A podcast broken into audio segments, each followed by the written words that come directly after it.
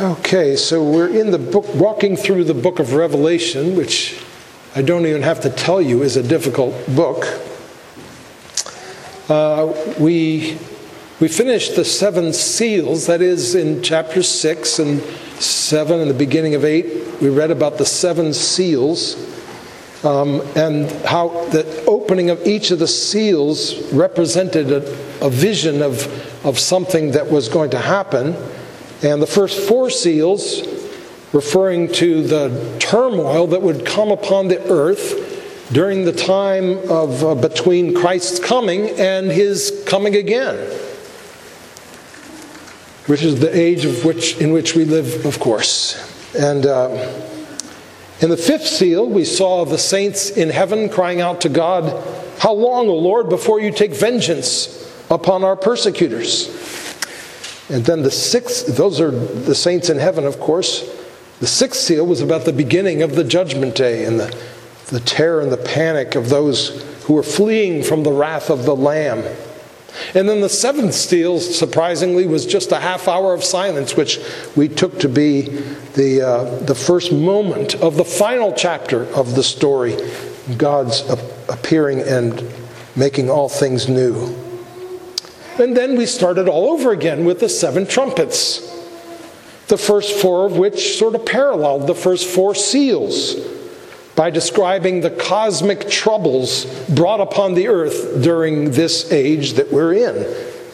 And so today we come to the fifth trumpet. And then next week, the sixth trumpet. So we are in Revelation 8, the last verse, through Revelation 9, verse 12. Then I looked and I heard an eagle crying with a loud voice as it flew directly overhead Woe, woe to those who dwell on the earth at the blasts of the other trumpets that the three angels are about to blow. And the fifth angel blew his trumpet. And I saw a star fallen from heaven to earth, and he was given the key to the shaft of the bottomless pit. He opened the shaft of the bottomless pit, and from the shaft rose smoke like the smoke of a great furnace. And the sun and the air were darkened with the smoke from the shaft.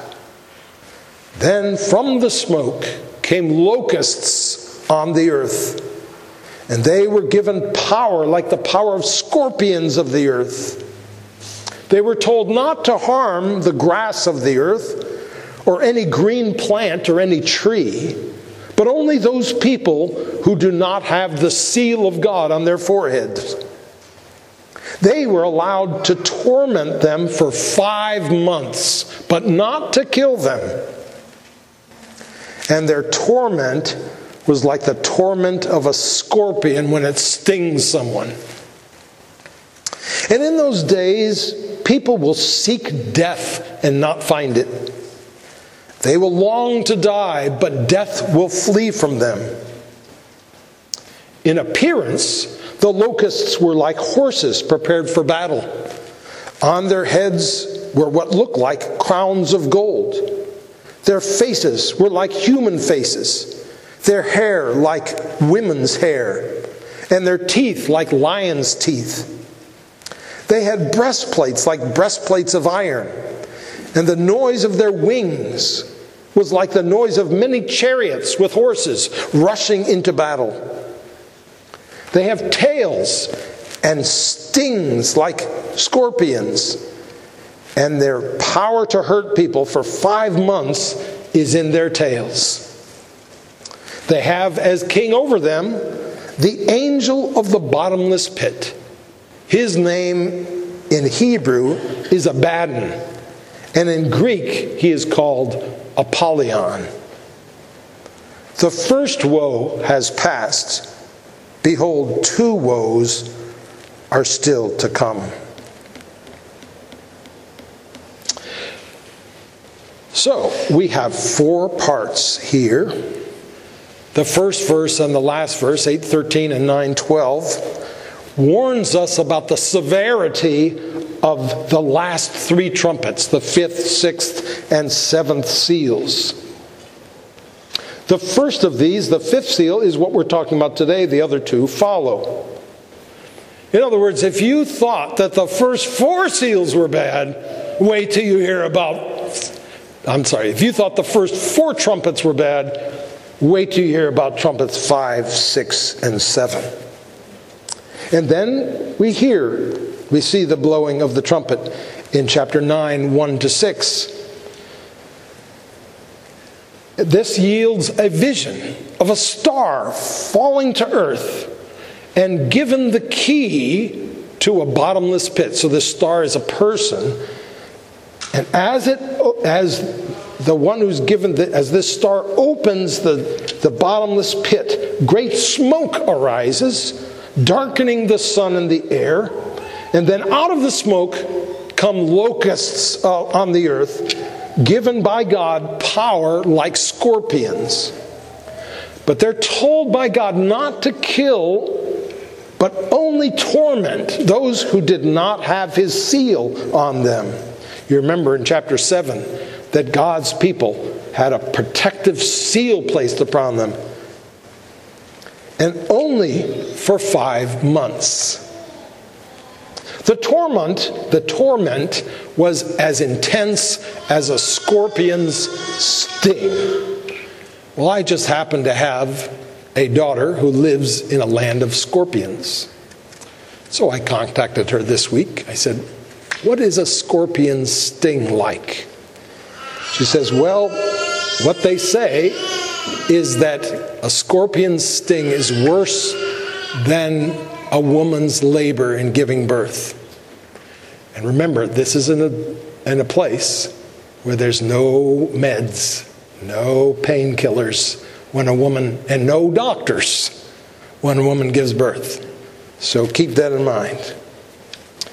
The pe- it was so intense, the people wanted to die, but couldn't for some reason. Now, from similar passages, we gathered that this fallen star is Satan. Jesus uses virtually the same expression in Luke 10 18 when he says, I saw Satan as a star falling from heaven. You remember one of the ten plagues in the story of the Exodus was locusts, which were said to destroy the land, the vegetation, and all the fruit of the trees, so that there was not a green thing left on the trees. That's Exodus 10. But here it's the opposite. Here they're locusts, but the locusts are told not to feed on the trees and the plants. These locusts feed on human souls, not to kill them, but to torment them. But not all souls. God gives them power to feed only on the souls of non believers. For you remember, that seal that protected believers from these uh, calamities. And then the third section, 9, 7 to 10, sounds a little bit like something you might have in a nightmare. it's a rather bizarre description of these satanic scorpions. Crowns of gold, faces like humans, hair like women, teeth like a lion, breastplates of iron, wing noise like the noise of many chariots running, rushing into battle, and a scorpion's sting in their tails. And then finally, verse 11 tells us that they have a king, and that their king is an angel of the bottomless pit named Abaddon or Apollyon. Again, referring to Satan, apparently, or at least one of his uh, chief helpers. Okay, so there's a lot of horrifying details here of terrible torture of unbelievers. But what's it talking about? Where does this fifth trumpet belong in the timeline of biblical eschatology, of what the Bible tells us about what's going to happen in this age and in the age to come. So far in Revelation, we've been presented with a pretty simple picture of the present and the future. the present age in, in the New Testament. It's the age of the Spirit, the age of the gospel, the age of world evangelization, the age of also of tribulation and persecution, the age of grace, the age of loving our enemies.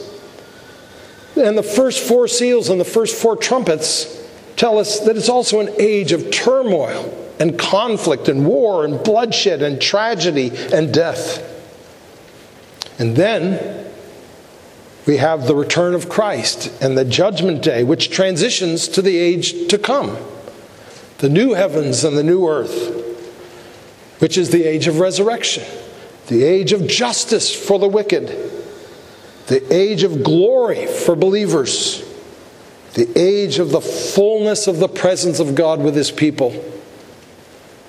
Now, most commentators associate this fifth trumpet with this present age that we're in, and they don't pay hardly any attention to the fact that it's said that it lasts for only five months. But that five months bothers me. I can't think that he's telling us that this age, which is uh, the same age is referred to as a thousand years in Revelation 20, is here called five months. It seems to me that they're trying to cram a puzzle piece into a place where it just doesn't fit. Five months is too brief a time for this to describe either this present age or the age to come.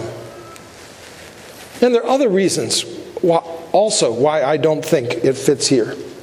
The fifth, this fifth trumpet is clumped with trumpets six and seven as being significantly worse than the first four, which describe how terrible this life is.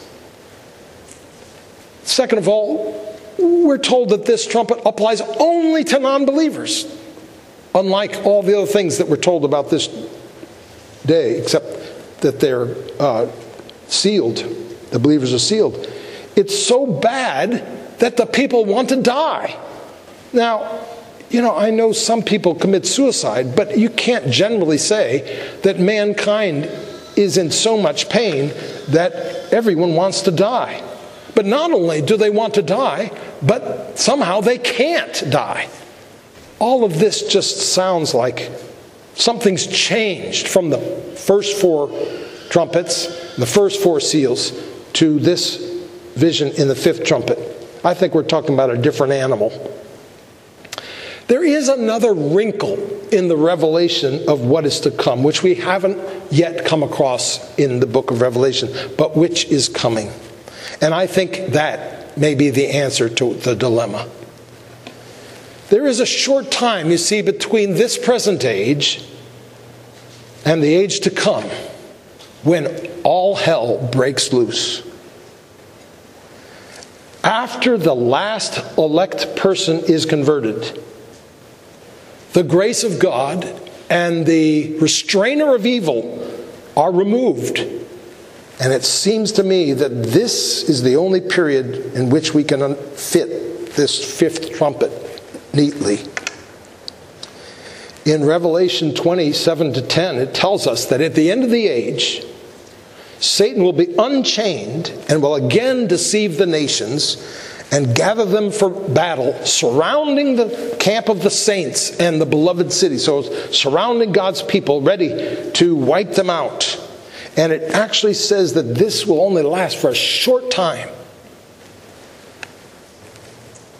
This culminates a pattern in the Bible of a short time where things will get worse before Christ returns on the final day.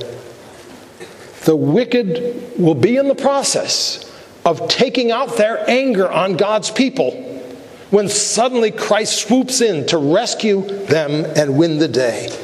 And I've listed many scriptures here where you can find this kind of language in the notes. You know, the life of Jesus reflects this same pattern dominion over Satan until one day he's released. Remember, Jesus had a season of effective ministry in spite of struggles. But at the end of his life, there came a day of evil when Satan was unleashed, culminating in the cross, of course, when even the. And then, when all looked lost, God intervened. And that same pattern, I think we're reliving as God's people. We're enjoying now a day of the expansion of the gospel to every people and language, though it also includes struggles and persecutions. But then, before the end, things will get worse just before Christ intervenes. Now, we're not told very much about this brief period of the unleashing of evil before the return of Christ, but we do know a few things. We know that it will involve the deception of the nations. I believe this probably means that there'll be no more conversions, that the, the peoples of the earth, the non believing world, will be locked down by Satan. There will be no more uh, people come to Christ. The door will be closed. We also know that it will involve a massive assault against the people of God. And this makes sense, for as their doom draws nigh, their hatred of God intensifies, and their hatred of God's people intensifies.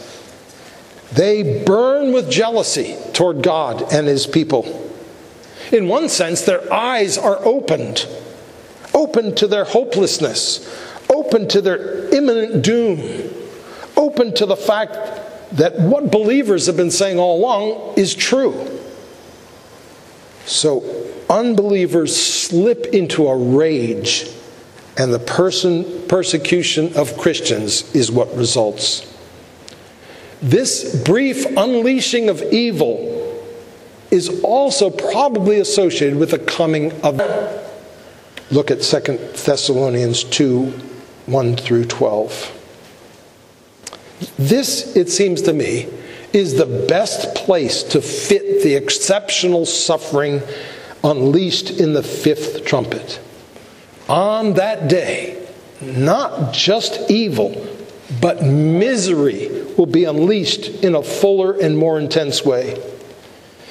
It will involve a kind of misery which believers don't experience. What misery could be as bad as a scorpion bite and yet not be fatal? Well, whatever happiness non believers enjoy now is a result of God's common grace. Listen to what Paul says in Acts 17 when he's preaching to the Athenians. He says, God Himself gives to all mankind life and breath and everything. And he made from one man every nation of earth to live on all the face of the earth, having determined allotted periods and the boundaries of their dwelling place, that they should seek God and perhaps feel their way toward him and find him. Yet he is actually not far from each one of us, for in him we live and move and have our being. As even some of your own prophets have said, for we are indeed his offspring. So you see, in this present age, God is graciously and generously extending his hand to mankind in the gospel. But when this age ends and his grace is withdrawn, non believers will be stung with the intense pain of unbridled hopelessness and despair, emptiness and futility fear of divine retribution, and the miseries of a Christless life, untempered by the pleasures and satisfactions of this world. Take a walk through the most horrible, putrid living conditions on earth the rotting prisons, the insane asylums the depressing hospital wards, the foul smelling slums. None of these can compare to the internal conditions that exist in every unbelieving human heart. Conditions which on that day will be brought to the surface and experienced without relief and without escape on that day. It's really a form of psychological suffering, similar to the curse that God pronounced upon Israel by Moses right before they went into the promised land, if indeed they turned away from God and sought after idols. Listen to this from Deuteronomy 28 65 to 67. The Lord will give you a trembling heart and failing eyes and a languishing soul. Your life shall hang in doubt before you. Night and day you shall be in dread and have no assurance of your life. In the morning you shall say, If it were only evening. And in the evening you shall say, If it were only morning. Because of the dread that your heart shall feel and the sights that your eyes shall see. It seems to me that this offers the best explanation of what this fifth trumpet is all about. Now, in this, there are many things that God, I believe, designed to shake us and wake us as well as to comfort us. Even the worst struggles that we go through for a true believer are small compared to what we're reading about here. In other words, if you have Christ, you never need to feel sorry for yourself. The worst kinds of pain you will never experience. We moan and groan about how things are getting worse, but according to the book of Revelation, we ain't seen nothing yet. Someday, the Bible tells us, it will get a lot worse, at least for a short time. Someday, there will be a great unleashing of evil. Someday, somebody is going to live through times that are harder than we can ever imagine. If it's not us, it will be our children or our grandchildren or future descendants. And we need to help them prepare by being prepared ourselves. If we don't show them how to trust God in the face of our little trials, how will they ever learn to trust God in the face of the greater trials they will be facing? So we need to build our houses on the rock, knowing that the storm is coming, not just for ourselves, but for those who come after us. I have to confess, much of my Christian life, a lot of my hope was built on the fact that it looked like things in the future were going to be okay. It didn't look like any terrible catastrophes were around the corner. But if our hope is built on this kind of assumption, our hope has no foundation. It is not Christian hope. If in this age we are surrounded by those who hate us because of Christ, this is par for the course. 2 Corinthians 1 8 to 10 tells us that we will experience deaths frequently, but also resurrections. There is no need for us to panic, no need for claustrophobia. Remember when Elisha, the prophet, was surrounded by the Syrian army, and his servant, when seeing this, was in a panic. But Elijah, Elisha saw something his, his servant was blind to. He said to him, Do not be afraid. For those who are with us are more than those who are with them. And then Elisha prayed and said, O Lord, please open his eyes that he may see. So the Lord opened the eyes of the young man, and he saw. And behold, the mountain was full of horses and chariots of fire all around Elisha.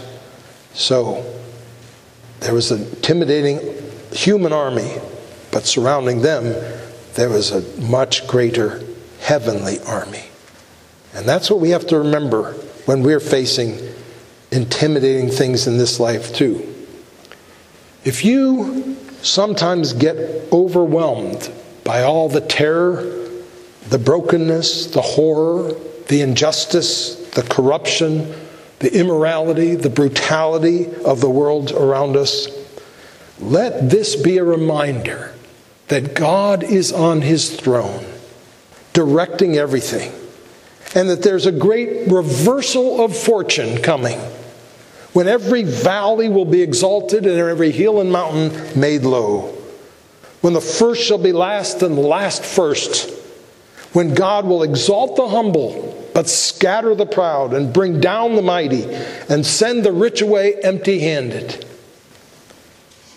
Non believers will scoff at the threat of God's judgment, but on that day, they will be, be experiencing sheer terror. But maybe you wish for an age of world peace when mankind would be one. Well, I can understand that. It's natural to long for that. But though this concept is very appealing, it's not very biblical. In spite of many desperate attempts to construe the Bible to support this kind of thinking, the Bible consistently and persistently teaches us that in the end, mankind will be two and not one. History is not going to end with a negotiated settlement where we all lay down our weapons and our arguments and work together as one happy family. Whether we like it or not, history is going to end with Jesus returning and destroying his enemies. Jesus himself said, Do not think that I have come to bring peace to the earth. I have not come to bring peace, but a sword. For I come to set a man against his father, and a daughter against her mother, and a daughter in law against her mother in law and a person's enemies will be those of his own household. Matthew 10. Now, any observer of humanity can see the human tendency to prize one's own group above other groups and set one's own group over against other groups. It's easy for many to view Christianity's elevation of Christ above all other gods as merely part of this same thing. And honestly, sometimes it is. Sometimes people are Christian not because their eyes have been opened to see the reality of Christ, but because they're just going along with what their group believes.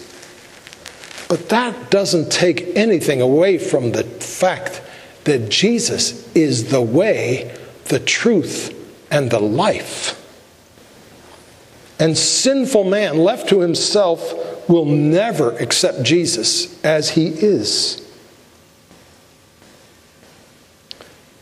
This should not frighten true believers in Christ. None of this should. We are sealed by God Himself, shielded from harm. Listen to what the Lord said to His disciples in Luke chapter 10, 18 to 20. I saw Satan fall from heaven like lightning. Behold, I have given you authority to tread upon serpents and scorpions, and over all the power of the enemy, and nothing shall harm you. Your names are recorded in heaven. It shouldn't frighten us, but it should probably wake us up. That's good. Big things are coming. And that calls for big prayers. Think about the disciples at Gethsemane. Jesus pleaded with them to pray, but they didn't. They slept instead. They were too relaxed about what was coming in the future, in spite of everything Jesus had said. And because they didn't pray, they weren't ready for the coming temptations. And so they fell. They forgot what Jesus had said. They fled in fear. One even denied him. Can we learn from their failure? Jesus, like he urged them to pray, he urges us to pray. He tells us difficult storms are coming. Pray that you might not enter into temptation. Pray that you might be ready. Are we going to listen? Or are we going to follow the same path that the disciples led right into the pit? This is a time for desperate prayers of faith. Gethsemane sized prayers so that when things get even worse, when the Spirit is withdrawn and the enemy is unleashed, we'll be ready to stand. And one more thing about this passage. In this trumpet, we see Satan attacking unbelievers. Do you th- did, did you think that Satan wanted to give people pleasure? Well, that's what he wants us to think. But the opposite is true. A fisherman may look like he's trying to feed the fish because he keeps putting these delicious looking things at the end of strings into the water. But a fisherman doesn't want to feed the fish. A fisherman wants to catch and eat the fish. Satan wants to use pleasure to lure people away from Christ, but his chief intent is our demise our misery, our humiliation, not just for believers, but for all people. He is seeking to devour. So, brothers and sisters, we have, we have faced and considered this difficult but uh, also troubling passage. And uh, I hope that, that uh, in spite of its th- those two things that it is a blessing to you and that God will use it in your life.